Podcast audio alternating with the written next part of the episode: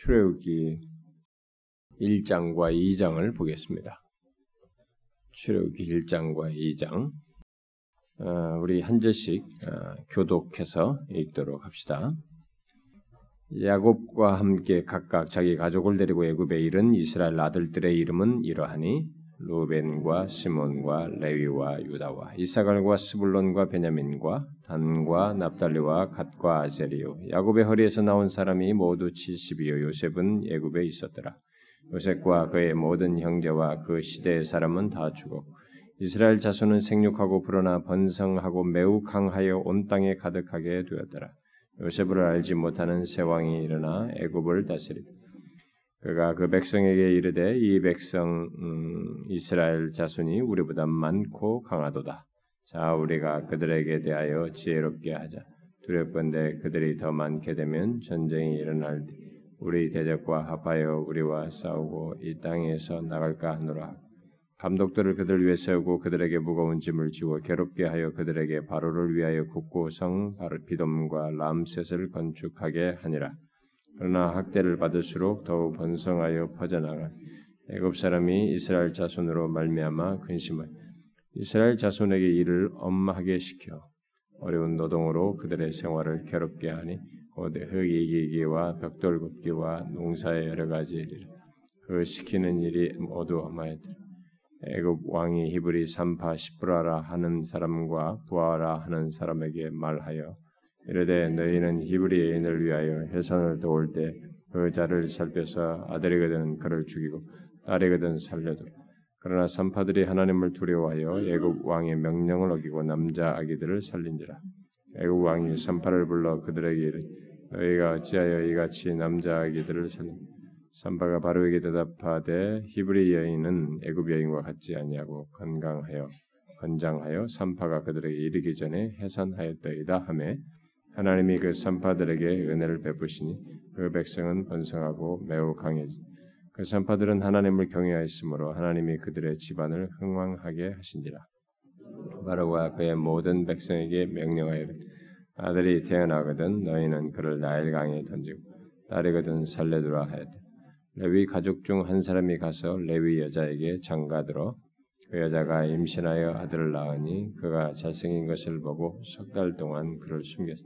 더 숨길 수 없게 되매 그를 위하여 갈대 상자를 가져다가 역청과 나무 진을 칠하고 아기를 거기 담아 나일강 가 나일강과 갈대 사이에 두고 그의 누이가 어떻게 되는지 알려고 멀리 있었다.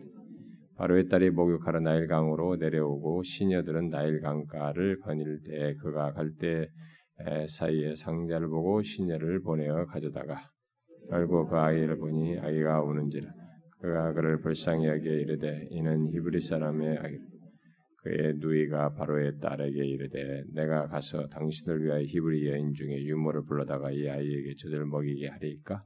바로의 딸이 그에게 이르되 가라 그 소녀가 가서 그 아기의 어머니를 불러 바로의 딸이 그에게 이르되 이 아기를 데려다가 나를 위하여 젖을 먹이라. 내가 그 삭을 주리라 여인이 아기를 데려다가 젖을 먹이더니 그 아기가 자라매 바로의 딸에게로 데려가 그가 그의 아들이 되니라 그가 그의 이름을 모세라 하여 이르되 이는 내가 그를 물에서 건져내었음이라 했.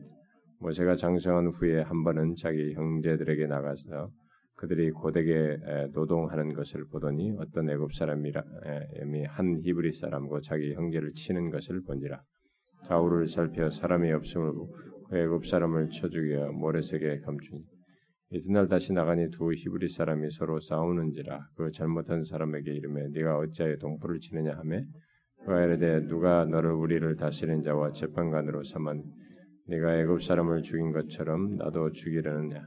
모세가 두려워하여 이르되 일이 탈로 되었도다. 바로가 이 일을 듣고 모세를 죽이고자 하여 찾는지라 모세가 바로의 낯을 피하여 미디안 땅에 머물며 하루는 우물 곁에 앉았더라 미디안 제사장에게 일곱 달이 있었다.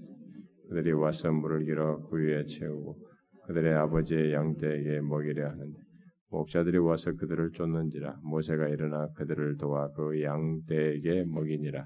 그들이 그들의 아버지 로엘에게 이를 때 아버지가 이르되 너희가 오늘은 어찌하여 이같이 속히 돌아오는 그들이 이르되 한 애굽 사람이 우리를 목자들의 손에서 건져내고 우리를 위하여 물을 길러 길어 양떼에게 먹였나이다. 아버지가 딸들에게 그 사람이 어디 있니?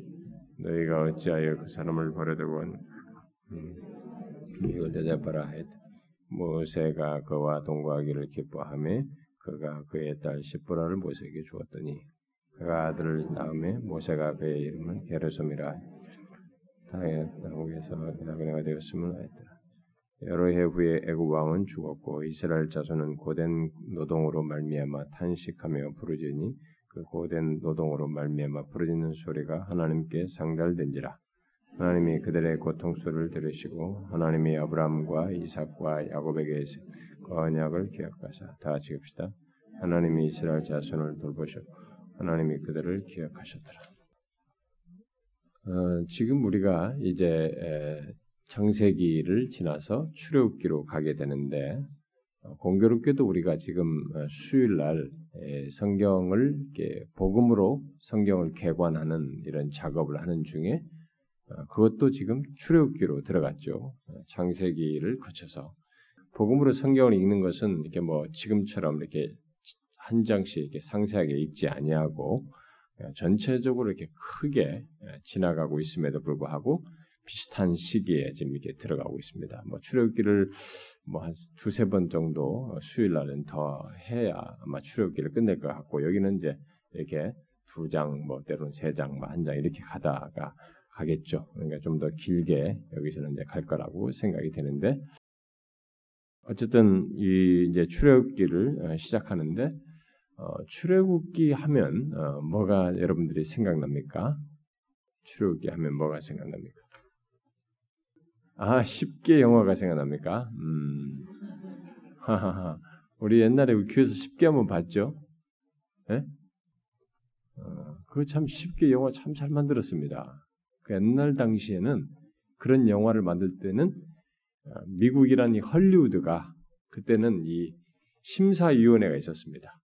영화를 그러니까 그때까지만 해도 영국 미국이란 나라가 70년대까지만 해도 영화 심의회가 있었는데 이 심의회가 상당히 건전성, 도덕성을 따졌습니다. 그런데 그게 1970년대부터 사라지기 시작하고 그러면서 지금같이 이제 자유분방한 쪽으로 이제 어, 모든 것이 바뀌게 됐죠. 근데 그때의 심의회 같은 게 있을 때는 상당히 그 도덕적 개념들을 중시하기 때문에 성경 같은 소스를 잘 사용해서 영화를 만들었고 여러분이 알다시피 어, 주다 벤허 같은 거, 벤의 영화 같은 것도 아주 정말 걸작이죠. 그런 영화도 만들어지고 그랬는데 뭐 삼성과 델릴라도 그렇고 잘 만들어졌죠. 근데 그 어, 10개 같은 것도 상당히 그 역사적 자료를 성경에 충실하면서도 역사적 자료를 나름대로 고려해가지고 드라마틱하게 아, 만들었죠. 참 잘 만들었습니다. 그래도 그, 그걸 보면 대충 이제 감이 예, 이런 그림들이 잘, 잘 들어오게 되죠. 좋아요. 근데 쉽게 제가 이제 뭐그 그것이 아니 그 그거 아니고 이제 이 출애굽기 전체 이 성경에서 이게 여러분들 출애굽기 하면은 뭐가 이게 좀 생각나느냐 어, 이걸 묻는 것입니다. 뭡니까? 음? 치우기 하면 뭐가 생각나요? 열 가지 재앙이 일어나서 홍해를 가르는 거. 음. 저는 기적이네요. 일단 기적이 제일 기억난다. 또 음? 모세. 네. 보통 이게 성경 을 이렇게 잘 몰라도 아 그렇지 추려고 하면은 모세가 생각나고 이제 열 가지 생각나고 뭐 이렇게 일반적으로 아주 쉽게 흔히 생각나는 이 정도만 여러분들 주로 얘기하는데 좀 더 이렇게 그 동안에 여기서 저를 통해서 배운 것 차원에서 좀 이게 아, 핵심적이고 좀 깊다 깊다고까지도 할 것도 없죠. 제대로 된 포인트를 좀 잡아내는 뭐 이런 거 좀 말이 안 나오나 싶은데 뭐 없습니까? 언약 뭐 6, 6월 6월절 음, 언약 그래 이제 언약 이런 것을 배웠으니까 좀 나왔단 말이에요. 이제. 근데 그게 이제 언약이라는 단어만 얘기하면 그게 구체적으로 뭐냐 이제 하면 또, 또 깜깜할지 모르겠지만은 사실 이제 성경을 조금 아는 사람들은 출애굽기에서 굉장히 크게 비중 두는 것이 이제 6월절의 전례가 되는 이스라엘 백성들을 이렇게 이제 나중에 우리가 보겠습니다만은 예, 구출해내기 위해서 열 가지 재앙을 내린다면 장자들을 살리시고 이스라엘 백성 장자는 살리고 저들의 장녀들은 다 죽여서 마침내 출애굽 했잖아 출애굽기니까 출애굽 하는 이스라엘 백성들을 구출해내시는 것, 구원하시는 것, 이제 이것이 뭐 가장 이제 생각난다 이렇게 어, 말할 수도 있을 거예요. 음?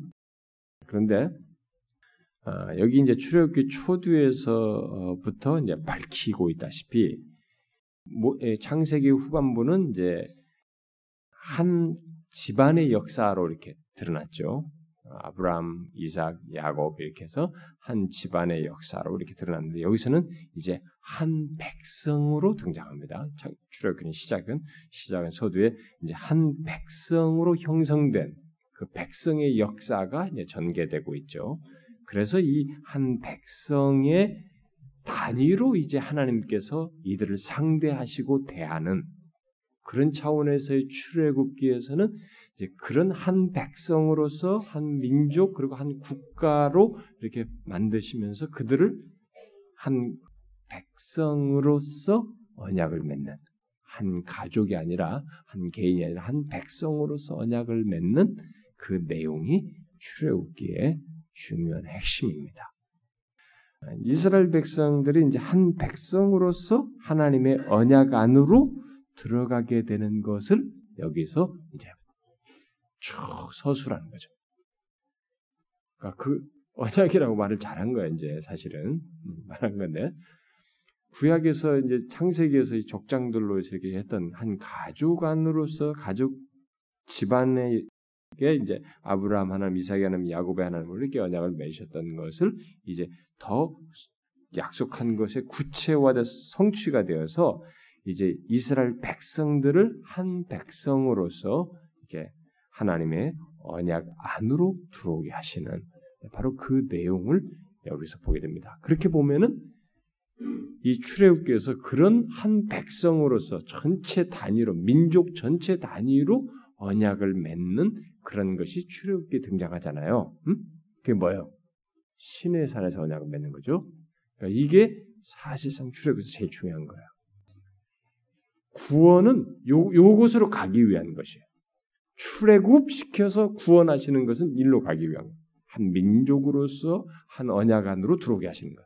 이게 이제 점진적인 역사, 하나님의 역사가 이제 성취되는 것이거든요. 아브라함, 이삭, 야곱에 했던 것을 한 민족으로서 언약에 들어오게 하셔서 이게 언약 안에서 한 민족을 쫙 전개해 나가시면 이것을 성취하면서 열방 모든 나라의 이제 제사장 나라로 세우시고 제사장 나라로서의 언약을 성취하시고 그렇게 하면서 이제 세계 구원을 향한 이쪽으로 쭉 나가게 되는 것이기 때문에 사실상 여기서 더 중요한 것은 출애굽하게 되는 열 가지 쟁을 통해서 장자들을 구속하시고 유월제를 전례가 되는 그런 구원 얘기도 중요하지만 그것을 넘어서서 바로 이 신의 산에서 언약을 맺으시는 한, 민, 한 백성으로서 이스라엘 백성들과 하나님께서 언약을 맺으시는 것이 굉장히 중요한 내용이라 볼 수 있습니다.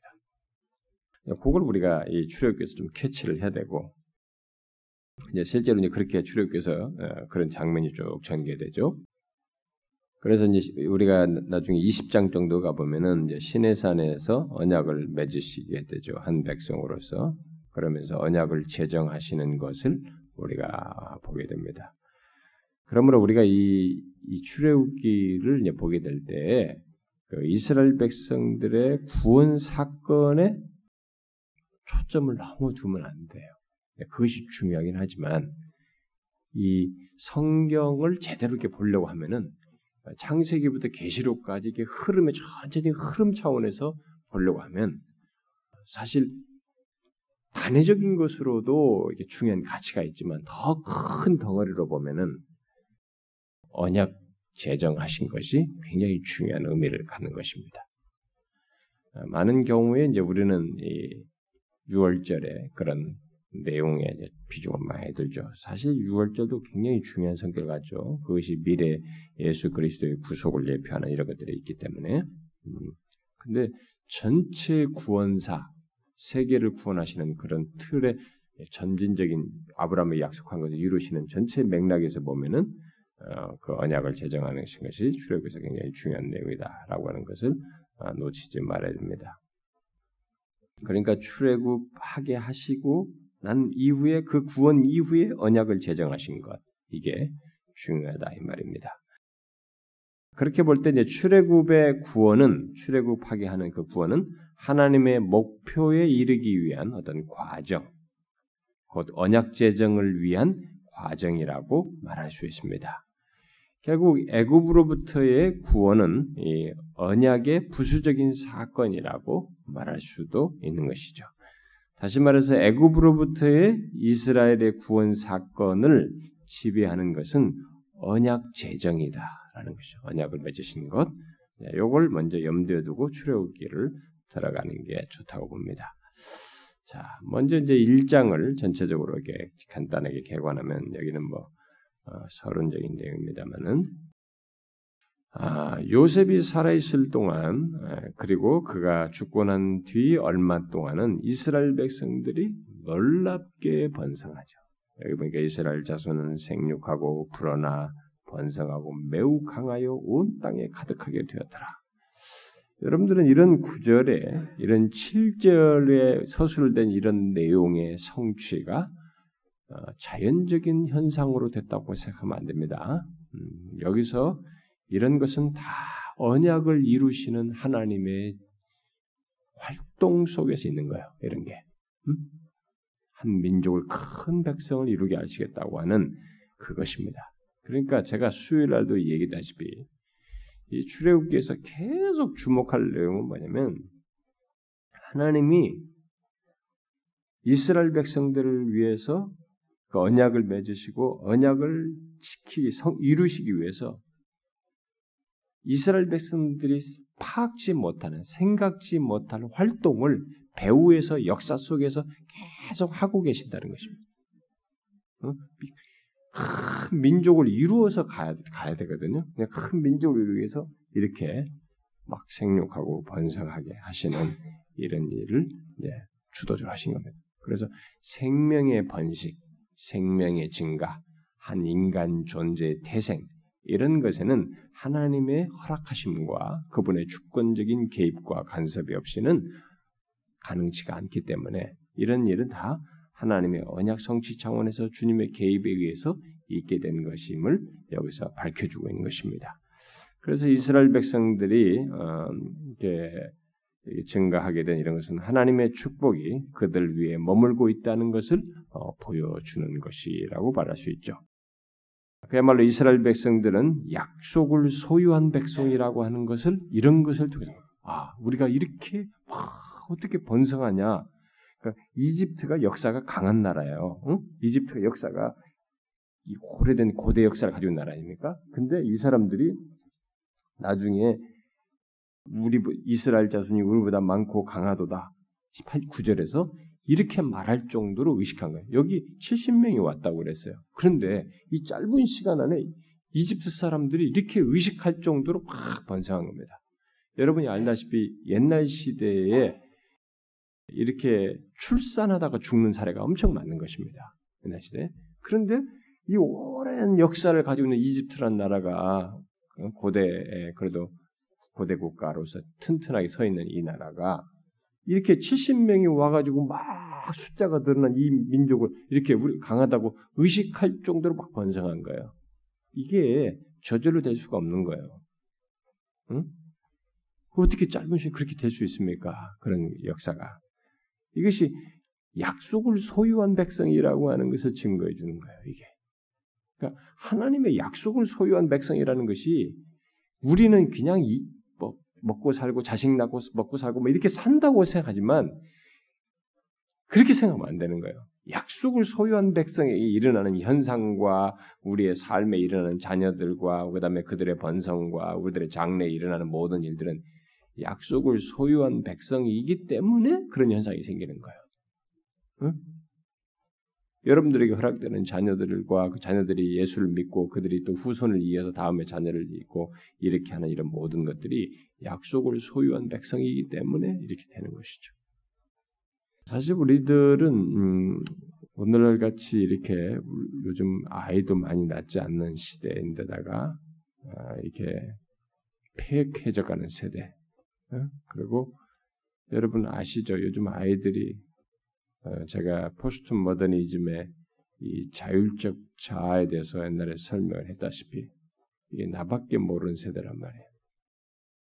서울대 교수가 최근에 쓴 뭐, 뭐 2012년인가 뭐 2012년인데 제목이 생각 안 나는데 아, 그 교수가 아, 요즘 굉장히 뜨는 대중 작가로도 뜨고 있는데 그 교수가 그 책에서 그거 밝혔죠.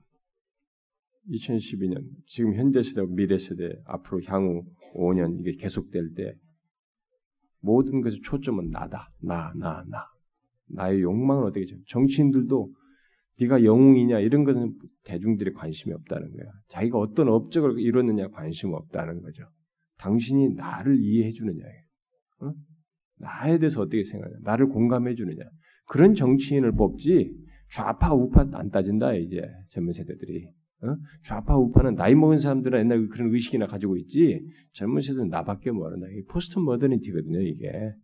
음? 그러니까 이런 세상이에요. 그러니까 지금 젊은 애들 부모도 보세요. 그러니까 어, 오늘도 신문에 나왔대. 어? 고3 애가 1등 하라고 엄마가 하도 잔소리해 엄마를 죽여가지고 8개월째 시체를 자기 집안에다 유기했단 말이야. 그 아무런 의식 없이 집에 왔다 갔다 하면 친구들까지 자기 집에 불러들였다는 거죠. 시신을 놓고도 그 자기 죽인 어머니의 시신이 자기 집에 있는데도 그런 거 별로 신경 안 쓰고 8개월을 보내고 시험까지 다 봤다 이거죠. 이게 뭡니까? 옛날에 우리 의식이 아닙니다. 옛날 같으면 천륜이 어떻고 어떻고 막 난리쳤는데 우리로서는 옛날 사고 방식인 사람은 이해가 안 된다고 하는 거예요. 이게 뭡니까? 이미 이 세상 정신에 지배받아서 가치관의 변화가 온 거예요. 응? 그러니까 이런 세상 속에서 우리 아이들이 그런 세상의 가치관을 분별하고 거절하고 본래 인간이 가져야 할 하나님에 의해 주신 이 계시에 의한 가치관을 갖도록 하는 이 일이 우리에게 필요하거든요. 그런 면에서 오늘날 기독교인들은 아이들을 바르게 진리 안에서 가르쳐야 할 중대한 사명을 가지고 싶은 만 아니라 자식을 번성해야 돼. 생육하고 번성해야 된다. 우리 예수 믿는 사람들 아이를 많이 낳아야 돼, 사실. 요즘 한국 사람 안 낳고 난린데 많이 낳아야 된다. 제가 결혼 좀만 일찍 했으면 저도 더 많이 낳았을 텐데 참 목회에 방해되고 목회에 집중 못하고 결국 못 해. 저는 막 입양도 생각한 사람이에요. 왜 외국으로 자꾸 입양 보내니까 한국 사람들 그게 속이 아파가지고 제가 어, 우리 애가 낳지 말고 입양하자 이렇게까지 제가 결혼해서 얘기까지 했었는데 우리가 많이 아이를 낳아야 돼. 하나님께서 약속 있는 백성들에게 행하시는 이것이 우리는 우리들에게 약속 있는 백성들에게 벌어지는 모든 일을 우연하게 생각하면 됩니다. 그것은 약속이 약속을 소유한 백성이기 때문에 그런 일이 일어나는 것이죠. 그래서 하나님께서 약속이 있는 백성들에게 이렇게 생육하고 번성하고 땅에 가득하게 하시는 이렇게 하심으로써 하나님께서 언약을 언약적 관계 바로 그들의 하나님이 되시고자 하시는 일종의 행동이에요. 나는 너, 희는 내 백성이 되고 나는 너의 하나님이 될 것이라. 네? 그들의 하나님이 되시기 위해서 이렇게 행동하시는 거죠. 언약을 지키기 위한 행동이에요. 이런 모든 게. 여러분들은 제가 이런 말하는 것도 뭐 그게 뭐 음, 그게 뭐냐, 그 뭐가 중요합니까? 뭐 그냥 간단하게 여러분들이 생각하지 모르지만 그렇게 행동하시는 하나님의 입장을 생각해 보셔야 됩니다. 그러면 쇼킹해요, 이게. 에?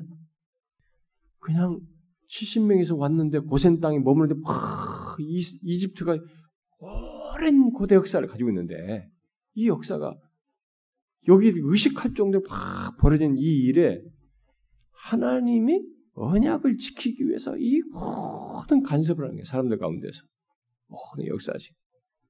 야, 이 놀라운 일이에요. 그 약속한 약속을 소유한 백성들을 가운데서 그들의 하나님이 되시기 위한 하나님의 충실한 활동에 의해서 있게 된 것이라 이 말입니다. 하나님의 활동이 없이는 이렇게 될 수가 없다 이거죠. 자, 그걸 염두에 두고 그런데 그렇다 치더라도 이제 하나님께서는 그렇게 하시지만 이스라엘 백성들은 이스라엘 백성들은 그들의 모습과 상태는 다른 민족 사람들과 별로 다를 바 없이 죄인들이에요. 이들이 죄인들입니다. 그렇기 때문에 이들에게 있어서 하나님께서 이렇게 행하시는 것을 깨닫는 것, 이것은 중요한 문제로 남아 있는 것입니다. 어, 이게, 이게, 왜, 이게 저절로 벌어졌다. 왜 이런 일이 일어났느냐? 그 제가 지난주 수요일 날 얘기한 겁니다. 이들이 이 모든 것을 하나님이 하시고 계시다고 하는 것을 깨닫는 것이 굉장히 중요하단 말이에요. 응? 근데 이때 당시에 이들은 이걸 그렇게 세밀하게 파악치 못하는 것입니다. 그래서 하나님이 지금도 막 여기서 활동을 하시는 것을 우리가 이제 초반에도 보긴 하지만 일단 이들은 그것을 크게 깨닫지 못하기 때문에 나중에 막 열 가지 재앙이 순차적으로 일어나는 거예요. 뭐한 재앙으로 끝내버리지 아니하시고 막 그래서 놀랍게 극적으로 확실히 여호와인 줄을 알게 하시는 그것을 어느 정도까지 알게 하시냐면 문설주의 피를 발라는 것까지 알게 됩니다. 그래서 모두 죽인다.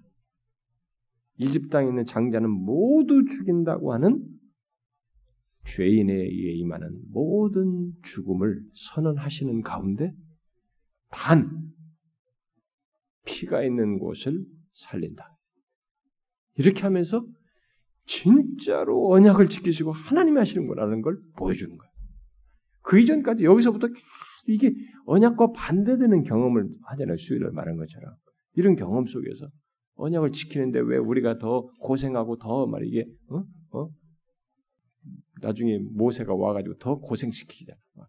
집도 안 주고 니네 벽돌 만들어. 더 고생하잖아요.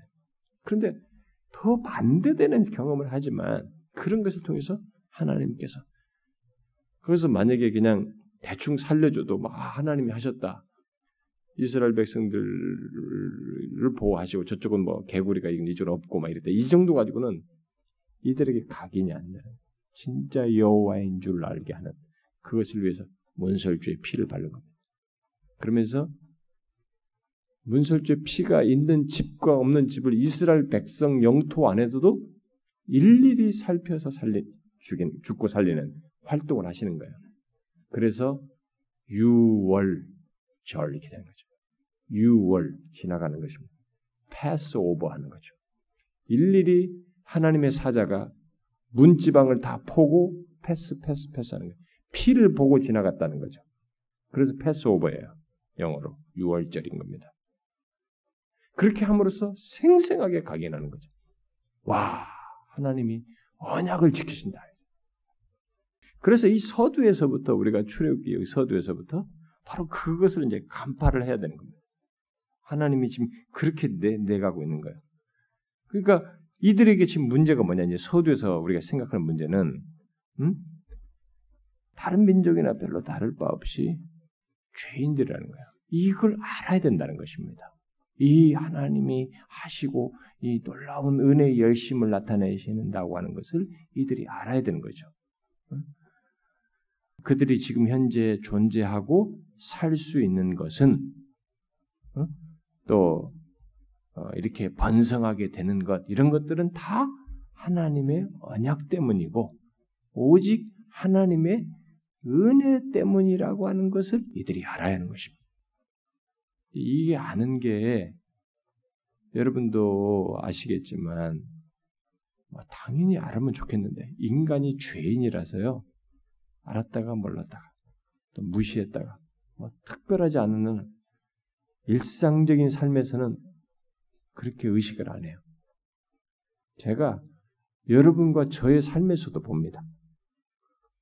자기가 지금 일상적인 삶에서는 지금 이전보다 더 나아지고 좋아진 형편이 됐어도 하나님의 은혜라는 생각을 안 해요.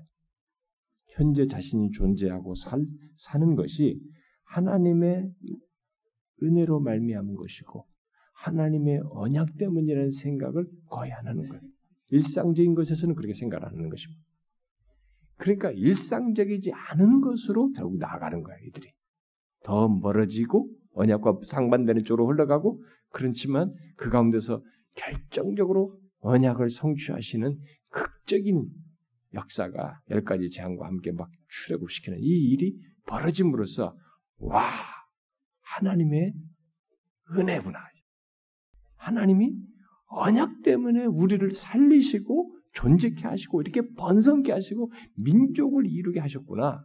라고 하는 것을 처절하게 경험하게 깨닫게 하시는 거예요. 죄인들은요, 좀처럼 이게 안 됩니다. 어? 이 깨달음이 좀처럼 안 돼. 우리가 많이 생각해 봐야 돼요, 여러분. 이런 부분에 대해서. 여러분들이 뭐, 하나님의 매사의 은혜인 거라고 그, 그분이 우리에게 언약을 성실하게 지키셔서 나를 보호하신다는 거 믿을 것 같죠? 조금만 해서 불안해가지고 발발발 하나님이 나에게 뭐 언약을 지킬지 안 지킬지 이런 것도 생각도 안 하는 거지. 은혜라고 생각지도 않는 거야. 그래서 우리에게 극적인 게 필요해요. 어떤 때는. 일상적인 것으로는 우리가 못 깨닫으니까 그렇지 못한 처절한 경험을 해야 돼. 아, 하나님이 나를 은혜를 진짜 베푸셔서 존재케 하시고 살게 하시며 이 현재를 주시고 있구나 라는 거예요. 평범할 때는 모르네요. 근데 현재의 삶에 위기가 오고 이게 막 하나님이 뭐 지키시고 도와주신다며 뭐 우리에게 복 주신다며 뭐가 복 주는 게 뭐 이래? 내가 왜 이렇게 어려워? 이렇게 그런 경험 속에서 하나님이 진짜 언약을 지키시는 것을 보여줘야만이 아유 그렇군요. 내가 존재하고 사는 것이 진짜 언약 때문이군요. 오직 하나님의 은혜군요. 라는 것을 깨닫게 된다 이 말이에요 이스라엘 백성들에게 이 깨달음을 위해서 결국 하나님의 언약 안으로 끌어들이기 위해서 그에 앞서서 그들 스스로 어찌할 수 없는 죄인이고 죽어 마땅하고 오직 하나님의 은혜가 아니면 살아날 수 없다는 것을 깨닫게 하기 위해서 이 애굽의 핍박이 가해지는. 섭리 속이 허락되는 것입니다. 이걸 우리가 읽어야 됩니다. 여기서. 그냥 우연한 사건들이 출애굽기 전개된다고 생각하면 안 되는 것입니다. 이걸 우리가 읽어야 돼요. 핍박이 허락된 것입니다. 그래서 바로가 이스라엘 이스라엘 이스라엘 백성들이 번성하는 걸 다른 시각으로 보는 거예요. 아 이게 위협적이다 이거.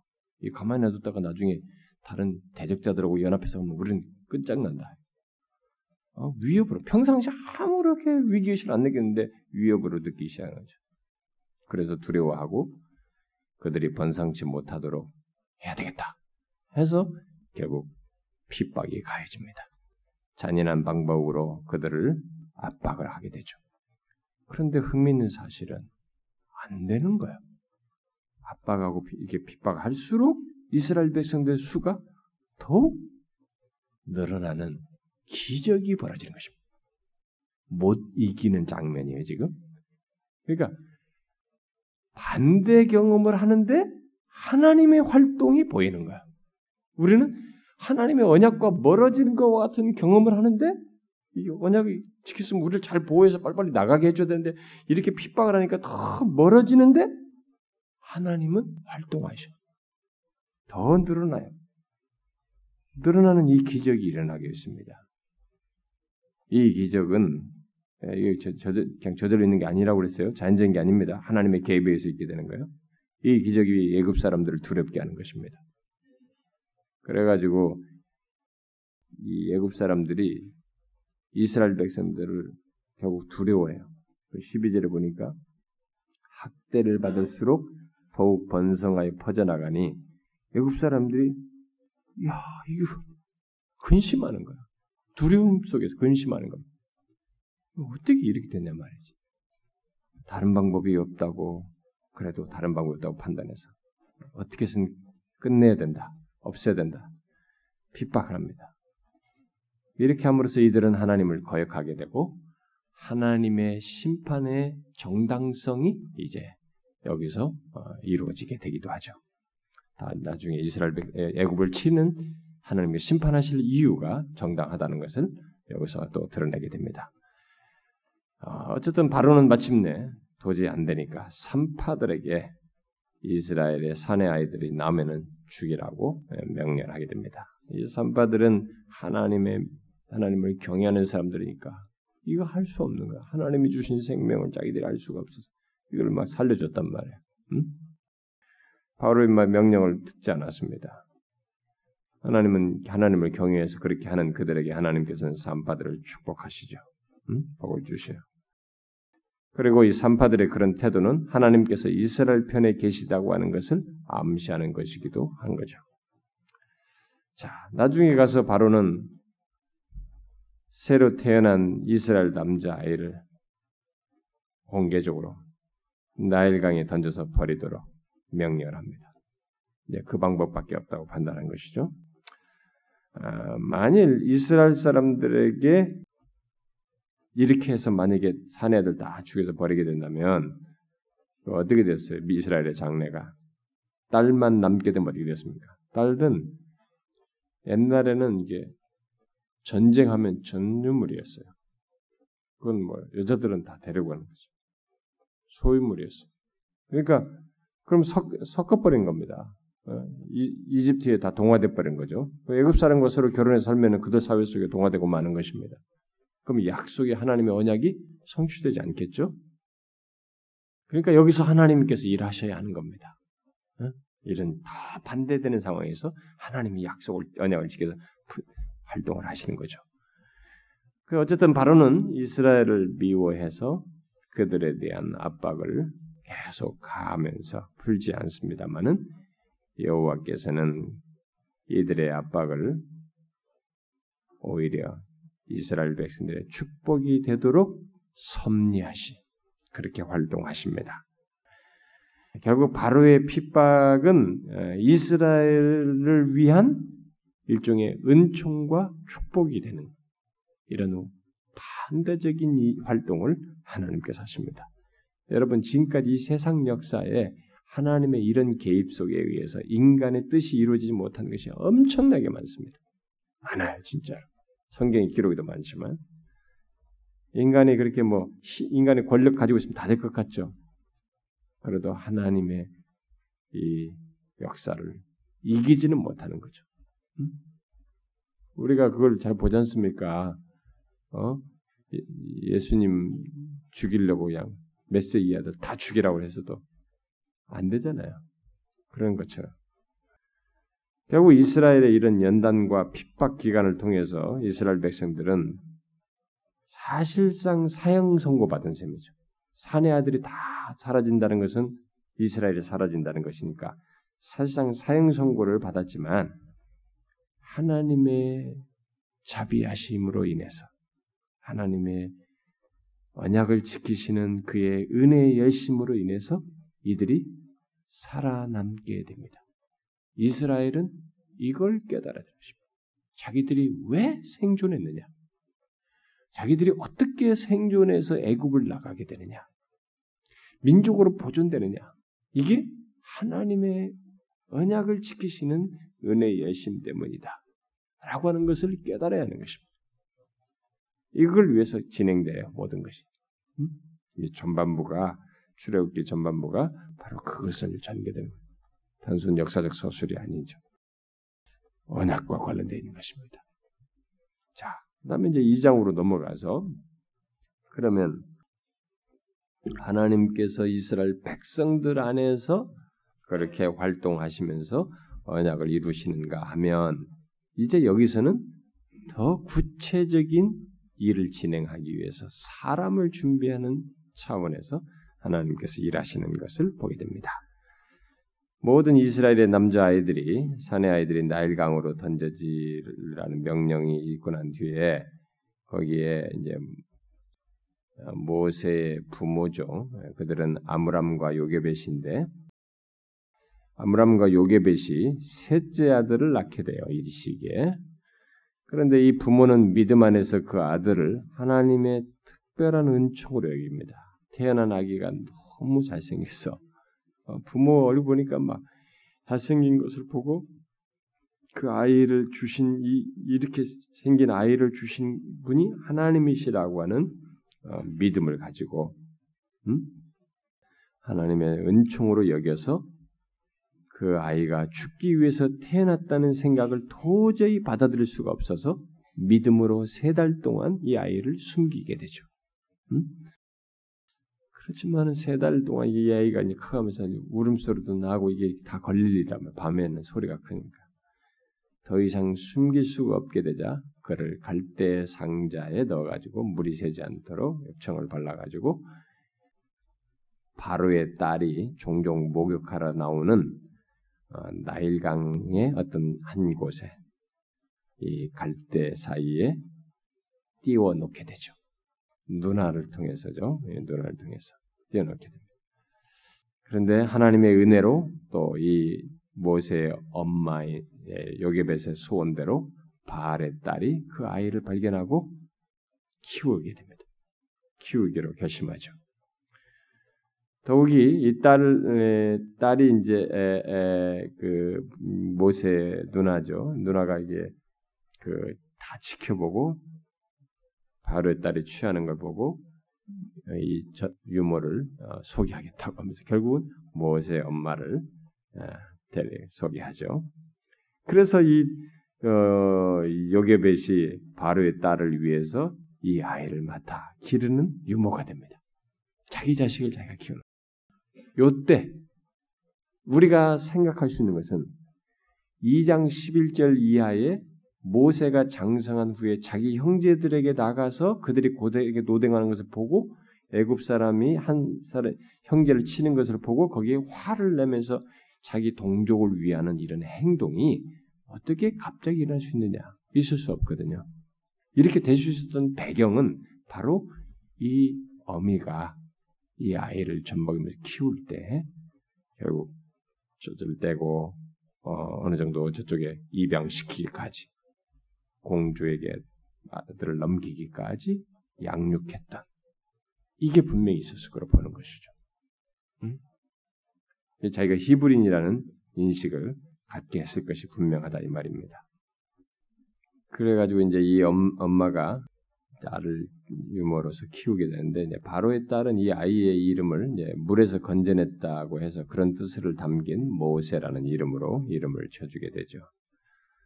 그리고 어, 모세가 이제 자랐을 때 아, 아들로 이제 공주가 입양하게 되죠.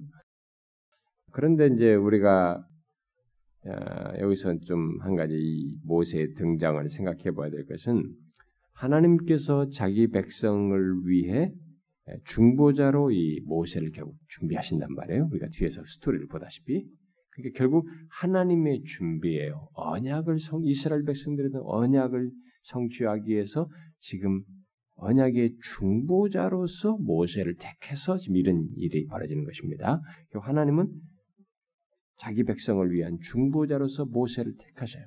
그런데 이 모세 중보자로 택한 모세가 날 때부터 죽음의 위협을 받아요. 그래서 이것이 결국 우리 죄를 지시기 위해서 이 땅에 오신 그리스도, 어? 중보자로 오신 그리스도께서 나면서부터 생명을 위협을 받으신 그것의 어떤 모형이 되기도 하죠. 음. 모세는 중보자죠. 나 같은 선지자가 일어날 것이다. 그 나 같은 선지자가 바로 이게 그리스도죠. 응? 그러니까 모든 이 모세가 중보자로서의 모형은 다 예수 그리스도의 모형입니다. 근데 여기서 지금 이 중보자로서 모세를 택했는데 날 때부터 이런 위협을 받네. 그리스도도 그러시죠. 음. 하나님께서 이 언약을 지키기 위해서 바로 이런 중보자를 여기서 준비시키는 작업이 이제 2장의 내용이에요. 그래서 이 아이를 장래 이스라엘의 머리가 되는 지도자로 세우기 위해서 이런 과정을 하나님께서 섭리 중에서 준비시키고 있는 것을 보게 됩니다. 이스라엘 백성들이 하나님과의 언약 관계 속에서 살기 위해서는 하나님 앞에서 그들을 대표할 머리가 있어야 합니다. 이게 이스라엘 백성들이 이제 언약 관계 속에서 사는 데 있어서 하나님께서 취하신 방식이에요. 그들을 대표할 머리가 있어야 하는 것입니다. 아, 이것은 실제로 나중에 죄인인 우리들이 언약 관계 속에서 살기 위해서 그리스도가 계셔야 했던 것과 같은 것이. 그런 면에서 모형이에요. 이것도 어? 죄인인 우리들이 하나님과 언약 관계 살기 위해서는 그리스도가 계시했던 것처럼 모세도 바로 그런 것의 모형으로서 중보자, 바로 그리스도의 모형으로서 여기서 등장하는 겁니다. 그래서 하나님 이스라엘 백성들 하나님 언약 관계 살도록 하기 위해서 하나님 앞에서 대표자로서 중보적인 대표자로서 이 사람이 대표할 머리로서 세워지게 되죠. 그래서 모세는 그런 과정의 중보자를 세우기 위해서 예, 준비 과정을 어떻게 밟느냐 그런 역사적인 환경 속에서 갈대상자에 흘러갔지만 바로 공주의 아들로 입양돼 가지고 바로의 왕궁에서 모든 애굽의 황문을 교육받게 되죠. 그렇지만 이 애굽의 탁월한 당시 탁월, 탁월한 학문이 다 애굽의 학문이었는데 이 모든 학문과 의 교육은 그를 애굽 사람들에게로 애굽에게로 향하게 하지 못합니다. 그것이 이제 11절 이하의 내용에서 드러나는 것이죠. 이 사람의 마음 한켠에는 음? 자신을 이스라엘의 이론으로 생각하는 의식이 남아 있는 거예요. 응? 자기. 이제 이런 것에서 드라마나 영화는 이런 것들을 다른 식으로 풀지만은 좀 더 뭐 나중에 이게 무슨 뭐 어렸을 때 여기다가 쉽게 영화 보면은 어미 어미가 히브리 사람들이 그 자주색과 그 있잖아요. 이 띠 같은 거. 그것이 보존된 걸 보고 이제 이것이 어, 자기 엄마의 흔적인 것을 나중에 발견한다는 뭐 이런 식의 이제 풀긴 풀었는데 영화는. 어, 우리는 뭐 이 상황을 여러 가지로 설명할 수 있겠죠. 어쨌든 자기에게 그 의식으로 남아 있었던 것이죠. 어, 그래서 자기를 애굽의 아, 이스라엘의 일원으로 생각하고 그 압박받는 자기 백성들의 신원을 담당하기 위해서 이렇게 충동을 드러내는 그런 충동을 느끼게 되는 아, 모습을 보게 됩니다.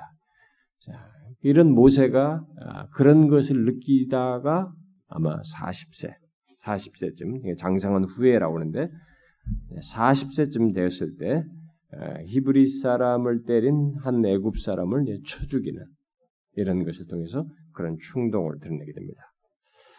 다음 날 그가 그렇게 죽여놓고 서로 싸우는 두 사람의 히브리인들을 또 말리려고 하죠. 그러니까 계속 히브리 사람들에 대한 어떤 그런 어, 자기 백성들을 신원하려고 하는 이런 충동을 드러내는 것을 아, 보게 돼요.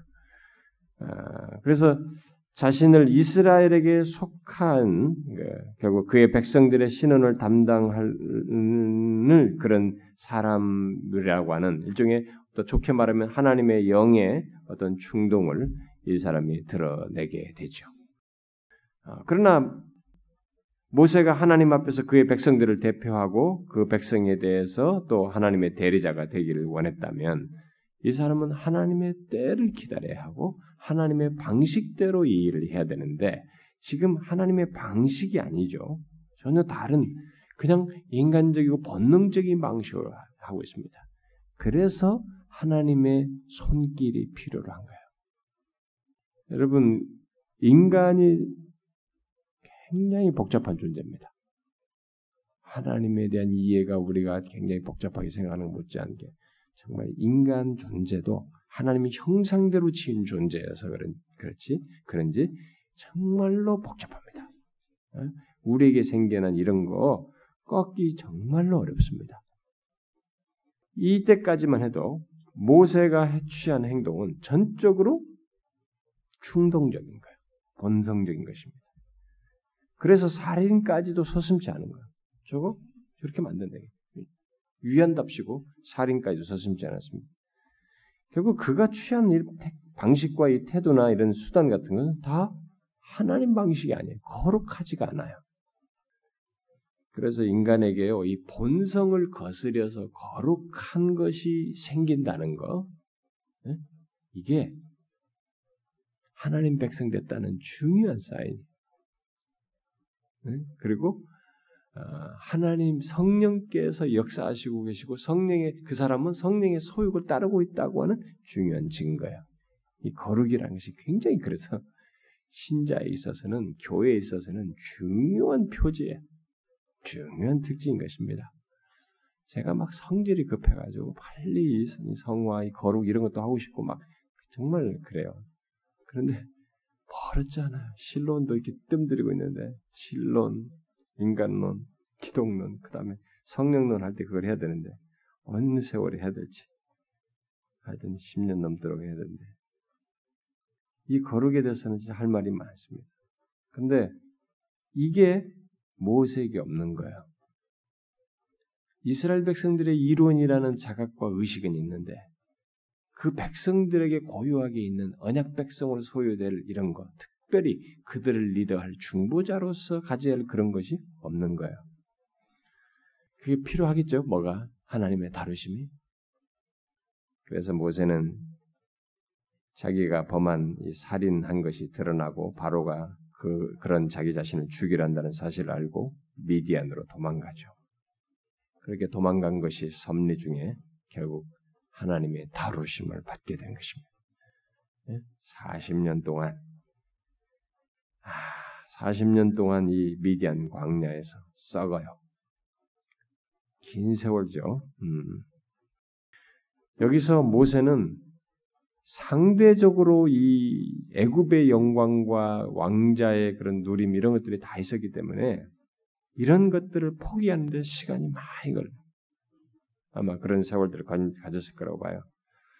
모세는 이스라엘과 뗄 수 없는 관계를 가지고 있었기 때문에 왕궁 왕궁의 특권과 그 지위를 포기하지 않을 수가 없었고 결국 포기하고 미디안으로 그들 이집트를 떠나서 미디안으로 가게 되죠.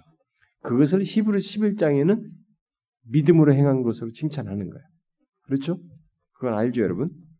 응? 응, 한번 읽어봅시다, 그래도.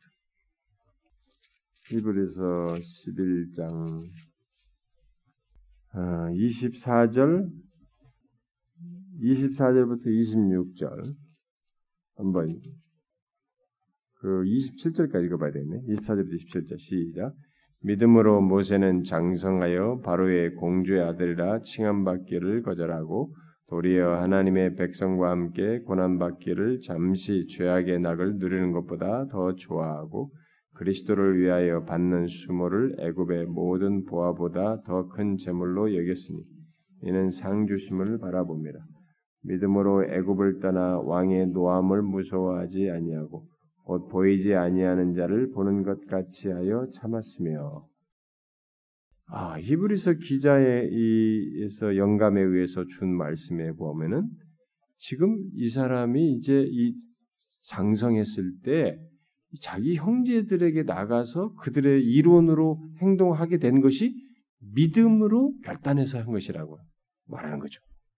이 애굽의 공주의 영광을 버리기로 마음 먹고 믿음으로 행동했다라는 것으로 말하는 거죠.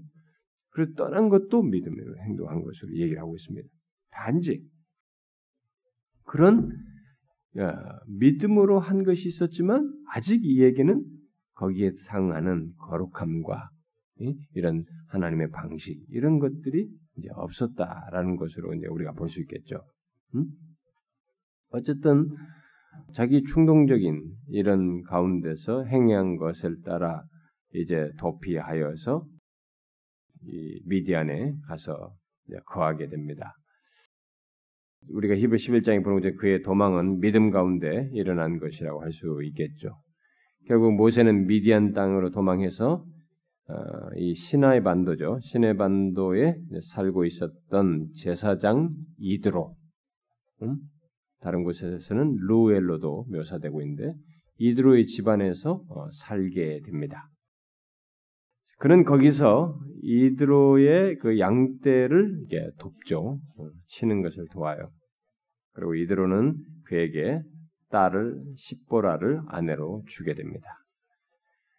그 시나이 반도에 사는 동안 모세는 자기가 우리가 결과적으로 보니까 40년이지 어느 세월 어느 세월 하면서 계속 기다리는 것을 배웠습니다.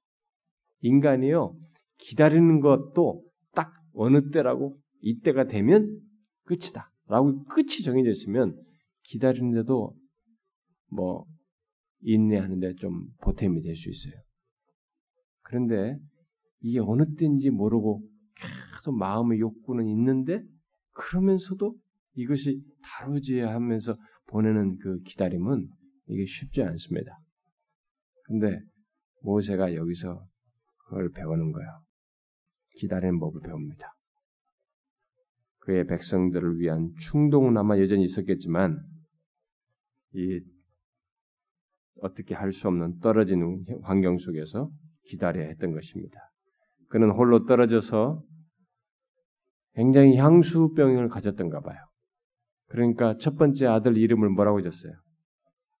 내가 타국에서 계기되었다. 내가 타국에서 계기되었다. 그런 뭐 향수병을 반영해서 그런 이름을 게르솜이라고 지었습니다. 그리고 그는 그 어떤 해답도 해결책도 알지 못한 채 기다리고 기다리고 기다리는 그런 세월을 보냅니다. 그러면서 이 기다림이 막연한 기다림이 아니라 뭐가 일어나겠어요? 이 사람 안에 이제 하나님을 하나님께 순종할 하나님께 복종할 수 있는 것이 만들어지는 거야. 성깔이 있고 자존심 있고 뭐뭐 뭐 한다고 하고 또 뭐가 있고 내가 출신 배경이 어떻고 내가 옛날에 왕년이 어떻고 무슨 지금까지 살아온 배경이 어떻고 내가 가진 지식이 어떻고 뭐가 짱짱하면은 이것 때문에 시간이 많이 걸려요. 굴복하는데 자기를 자꾸 의지하기 때문에 그러니까 이 사람도 과거의 왕자로서의 능력과 이런 권세도 있고 뭐 누렸던 게 있으니까 자기의 그런 옛날 것의 그 능력에 대한 의지가 다 깨어지고 그러면서 동시에 하나님께 복종해야 하는 게 바로 이것을 배우는 것입니다. 여러분들에게 여러분이나 저에게 하나님께서 어떤 기다리는 시간을 주셨다. 내가 뭔가를 지금 해야 되는 뭐좀 했으면 좋겠고 뭔가 빨리빨리 좀 이루어졌으면 좋겠는데 그것이 이루어지지 않고 기다리는 시간이 나한테 주어졌다. 뭐겠어요, 여러분? 그 기다리는 과정에 하나님이 아무 없이 아무 뜻도 없이 너는 그냥 세월이나 죽여라. 어? 썩어라. 이렇게 하면서 있겠어요? 아니에요. 하나님 백성에는 그런 시간은 없어요. 우리가 생각할 때, 야, 이 참, 이 쓸모없는 시간 같다. 이렇게 생각할 뿐이지, 아니에요. 하나님은 그 사이에 우리를 다루십니다. 하나님이 쓰기에 합당한 사람으로 다뤄요. 미래를 준비하기도 하시고 특별히 우리가 의지하고 있는데 자기 중심적인 내 자신과 관련돼서 의지하는 것들을 깨뜨리시고 하나님께 복종하는 법을 가르치십니다. 인간이 능동적으로 하나님께 잘 복종할 것 같죠? 안 그래요. 이렇게 조건이 안 좋으면 안 좋은 것 때문에 더 바락바락 화냅니다. 더 도대체 막 더 견디지 못해. 자기 자신. 제가 종종 보는 것은 이렇게 뭔가 나름대로 자기 자신에 대해서 굉장히 자신감이 있고 확실하고 뭐 가진 것이 있고 지식이 있고 실력이 있고 자존심이 있고 뭔가 자격이 있다고 한 것이 확실하게 있는데 그런 자기 자신의 흠이 발견되고 자기가 그것을 써먹지 못할 그런 상황이 되고 자기가 무너진 같은 경험을 했을 때 요 사람들이 막못 견뎌. 내가 이럴 수 있는가? 그런 소리를 많이 해. 내가 이럴 줄을 몰랐다. 제가 옛날에도 그런 얘기 했습니다만 그거 너무 교만한 거예요. 우리는 인간이에요. 하나님께서 우리에 대해서 가치를 두는 것은 그분의 뜻을 귀히 여기고 그분의 거룩하심을 알고 거룩한 방식으로 모든 것을 사용할 수 있는가라는 거예요. 내가 가지고 있는 실력으로 사용하는가, 내게 있는 능력으로 사용하는 게 아니라 이런 모든 것을 하나님의 방식대로 거룩한 도구로 나를 죽여서 주님께 복종하여 사용할 수 있는가.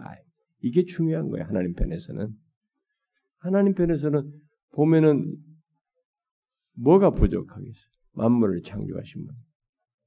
뭐 하나님이 지혜가 없어서 뭐 지혜 있는 자들만 모아서 뭐 하나님 나라를 구성하겠어요? 고린도서 뭐라고 해요? 야 보자 문벌 있는 자가 우리 중에 누가 있느냐 이게 어? 아니라 1세기는 다 노예들이 예수만이 믿었거든. 지성인들도 있었지만은 많은 다수가 노예다. 하나님은 그렇게 안 한단 말이에요. 뭘 가지고 있어도 이게 자기 그 의지하고 있던 것이 깨져야 되고 하나님께 복종해야 돼. 이 있는 것들이 거룩하게 사용되어지는 것이 있어야 되는 거예요. 그렇게 되지 않는 의미가 없는 것입니다. 이 모세에게 바로 그게 필요한 거예요. 그게 이 사람에게 이만큼의 시간이 필요했던 거예요. 우리가 볼 때는 아, 40년 너무 길다, 아깝다. 응? 광야에서 40년. 빨리 한 20년 좀 당기시지. 여기 이렇게 고생시키고 있는데 그렇게 하면 이스라엘 백성도 40년 상당히 긴 시간이야. 그 고생스러운 시간, 노예로. 그래 여기도 개인에게도 40년 이렇게 긴 거예요. 하나님은 도대체 왜 이렇게 답답하시나? 뭐 능력 많으신 분 빨리빨리 좀 안 하시나? 다 우리 생각이에요. 제 생각이면 저도 막 성질 급 하면 맨날 그렇게 생각해. 아니에요, 여러분. 40년은 하나님의 딱 타이밍이에요. 그리고 400년 만에 돌아오리라는 때를 맞춘 시간이기도 해요. 그리고 그 시기에 아모리 자손들의 이 저기 가난 족속들의 죄악이 수가 찬 시간이기도 해요. 우리가 알 수 없는 것들이 복합적으로 널려 있습니다. 하나님이 주권 안에서 섭리하신 것이 다 맞물려 있어요. 개인은 개인대로, 이스라엘은 이스라엘대로, 이스라엘 주변에 있는 나라들은 나라대로, 바로는 바로대로, 이집트는 이집트대로 모든 것이 하나님의 주독적인 섭리 속에 다 맞물려 있어요. 거기에 필요로 한 시간이 40년이었어요. 모세는 40년 동안 기다리고 기다리면서 그 긴 시간이 돼서 하나님을 향해서 마음이 열릴 준비가 됐다. 복종하는 법을 이제 배운 것입니다. 그래가지고 3장에 가서 떨기나무를 바른 거야. 내 앞에서 신을 벗어라. 뭐요? 거룩을 대면하는 것입니다. 어? 거룩이라는 것에 대해서 이렇게 몰랐던 사람이 거룩하신 하나님을 대면 신발 벗어라. 그게 중요한 것입니다. 여러분. 하나님의 도구에게 있어서 엄청나게 중요합니다. 우리가 일찍부터 알아야 됩니다. 하나님께 쓰임 받기 원하면 거기에 강력한 중심부에 하나님의 거룩하심을 가지고 있어야 돼요. 거룩이 있어야 돼요. 오늘날 우리들의 교회와 그리스도인들이 거룩이 무너지니까 아무것도 아닌 것이 돼버린 거예요. 세상 사람들의 놀이개가 돼버린 거지. 모세는 자기 백성을 위한 중보자가 되기 위해서 이런 과정이 필요로 했습니다. 바로 그것이 예수 그리스도의 모형이 되는 길이기도 한 것이죠. 우리는 여기서 출애굽기 초반부에서 음, 지난 수요일 날에도 살폈듯이 하나님께서 모세를 준비하시고 부르시고 그를 중보자로 해서 이스라엘을 만나시는 것을 보게 됩니다. 지금 이제 이 사람을 세워 가지고 3장에서 이제 모세를 만나잖아요. 이게 중보자로 세워서 이스라엘을 만나시는 거예요. 하나님이 이스라엘을 만나시는 것입니다.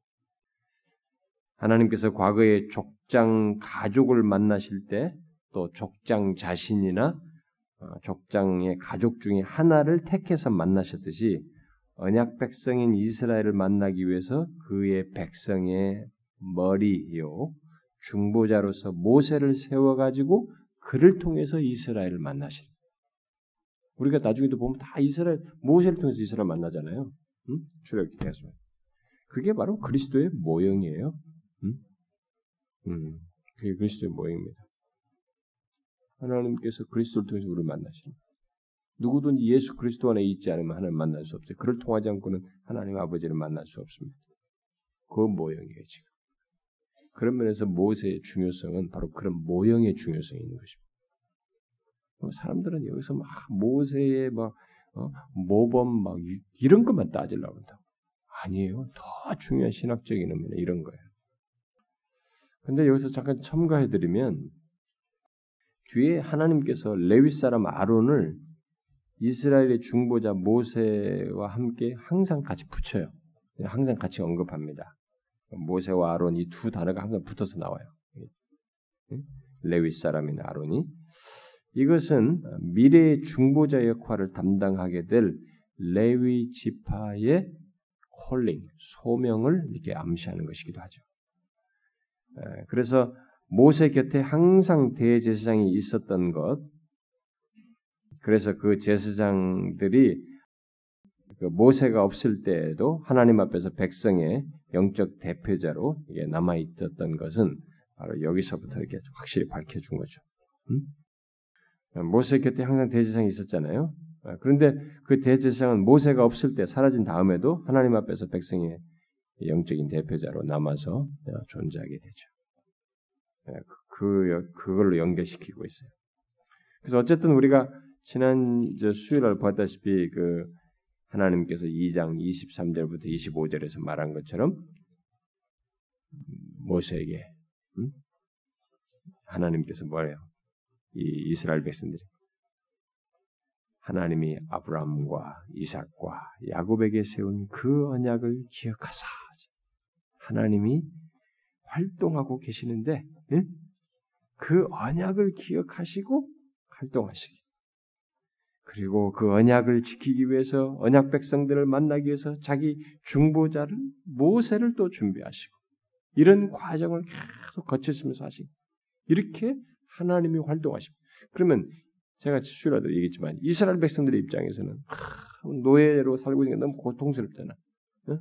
하나님이 뭐 약속을 지키신다며 언약을 했다다며 왜 우리가 이 모양이냐 이렇게 막 생각할 수 있잖아요. 하나님은 언약과 아무 상관없이 계시는 걸 생각하잖아요. 그래요? 우리가 지금 이 기록을 보니까 하나님이 활동하고 계시는 것입니다. 그러니까 요게 이제 우리가 항상 이제 그 조정해야 될 믿음의 눈으로 바라보아야 할 내용입니다. 우리가 그동안 성경에서도 제가 여러 차례 얘기를 했습니다만 여러분과 제가 못 보는 것이 있습니다. 그러니까 여러분 우리가 믿음이라는 것은 보는 것으로 말하는 것이 않잖아요. 믿음은 바라는 것에 실상 보지 못하는 것의 증거입니다. 하나님은 여러분이나 저의 예수 그리스도 안에서 우리와 맺으신 언약을 지키시기 위해서 우리의 삶 속에서 활동하십니다. 어제까지도 하셨고 오늘도 하셨고 우리의 미래에 이루어질 것들을 연관지어서 활동하셔요. 단지 내가 힘들다고 그래서 이 하나님의 언약을 지키시는 하나님의 활동이 중지됐다거나 없다거나 말할 수 없는 것이에요. 이스라엘 백성들이 고난 가운데 있고 지금 힘들다고 그래서 하나님이 없느냐 아니에요. 지금 보는 것처럼 계속 번성케 하셨고 이 모세를 준비하는 거예요. 이스라엘 백성들을 만나기 위한 대표자를 언약 백성을 만나기 위한 언약 백성을 이런 식으로 만나기로 하셨기 때문에 언약 백성을 만나기 위해서 이 대표자를 준비하고 계시는 하나님은 부지런히 활동하고 계시는 거죠. 그래서 나중에 신의 산에서 모세를 만나서 보내잖아요.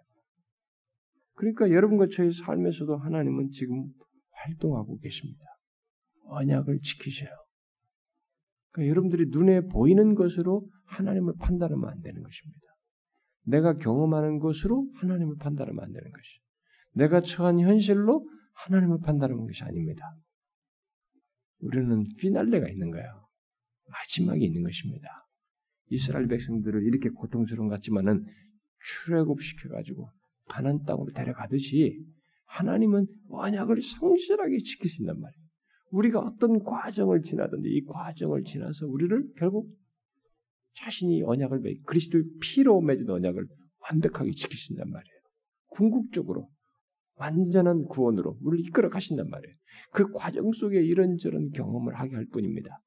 특히 앞에서 제가 말한 것처럼 이게 하나님의 현재라고 하는 것이 하나님의 은혜로 주어지고 하나님의 은혜로 우리가 생존하고 살고 있다는 것을 깨닫도록 하기 위해서 이런저런 경험들을 하게 하시면서 언약 가운데서 우리 인도하시다가 완전 최종적으로 지키시는 그런 활동을 하신다는 것입니다. 이것을 우리가 잊지 말아야 됩니다. 성경의 계시를 통해서 여러분들이 깨달을 때 이런 사실을 깨달아야지 뭘 깨닫습니까? 그래서 제가 이 얘기 하잖아요.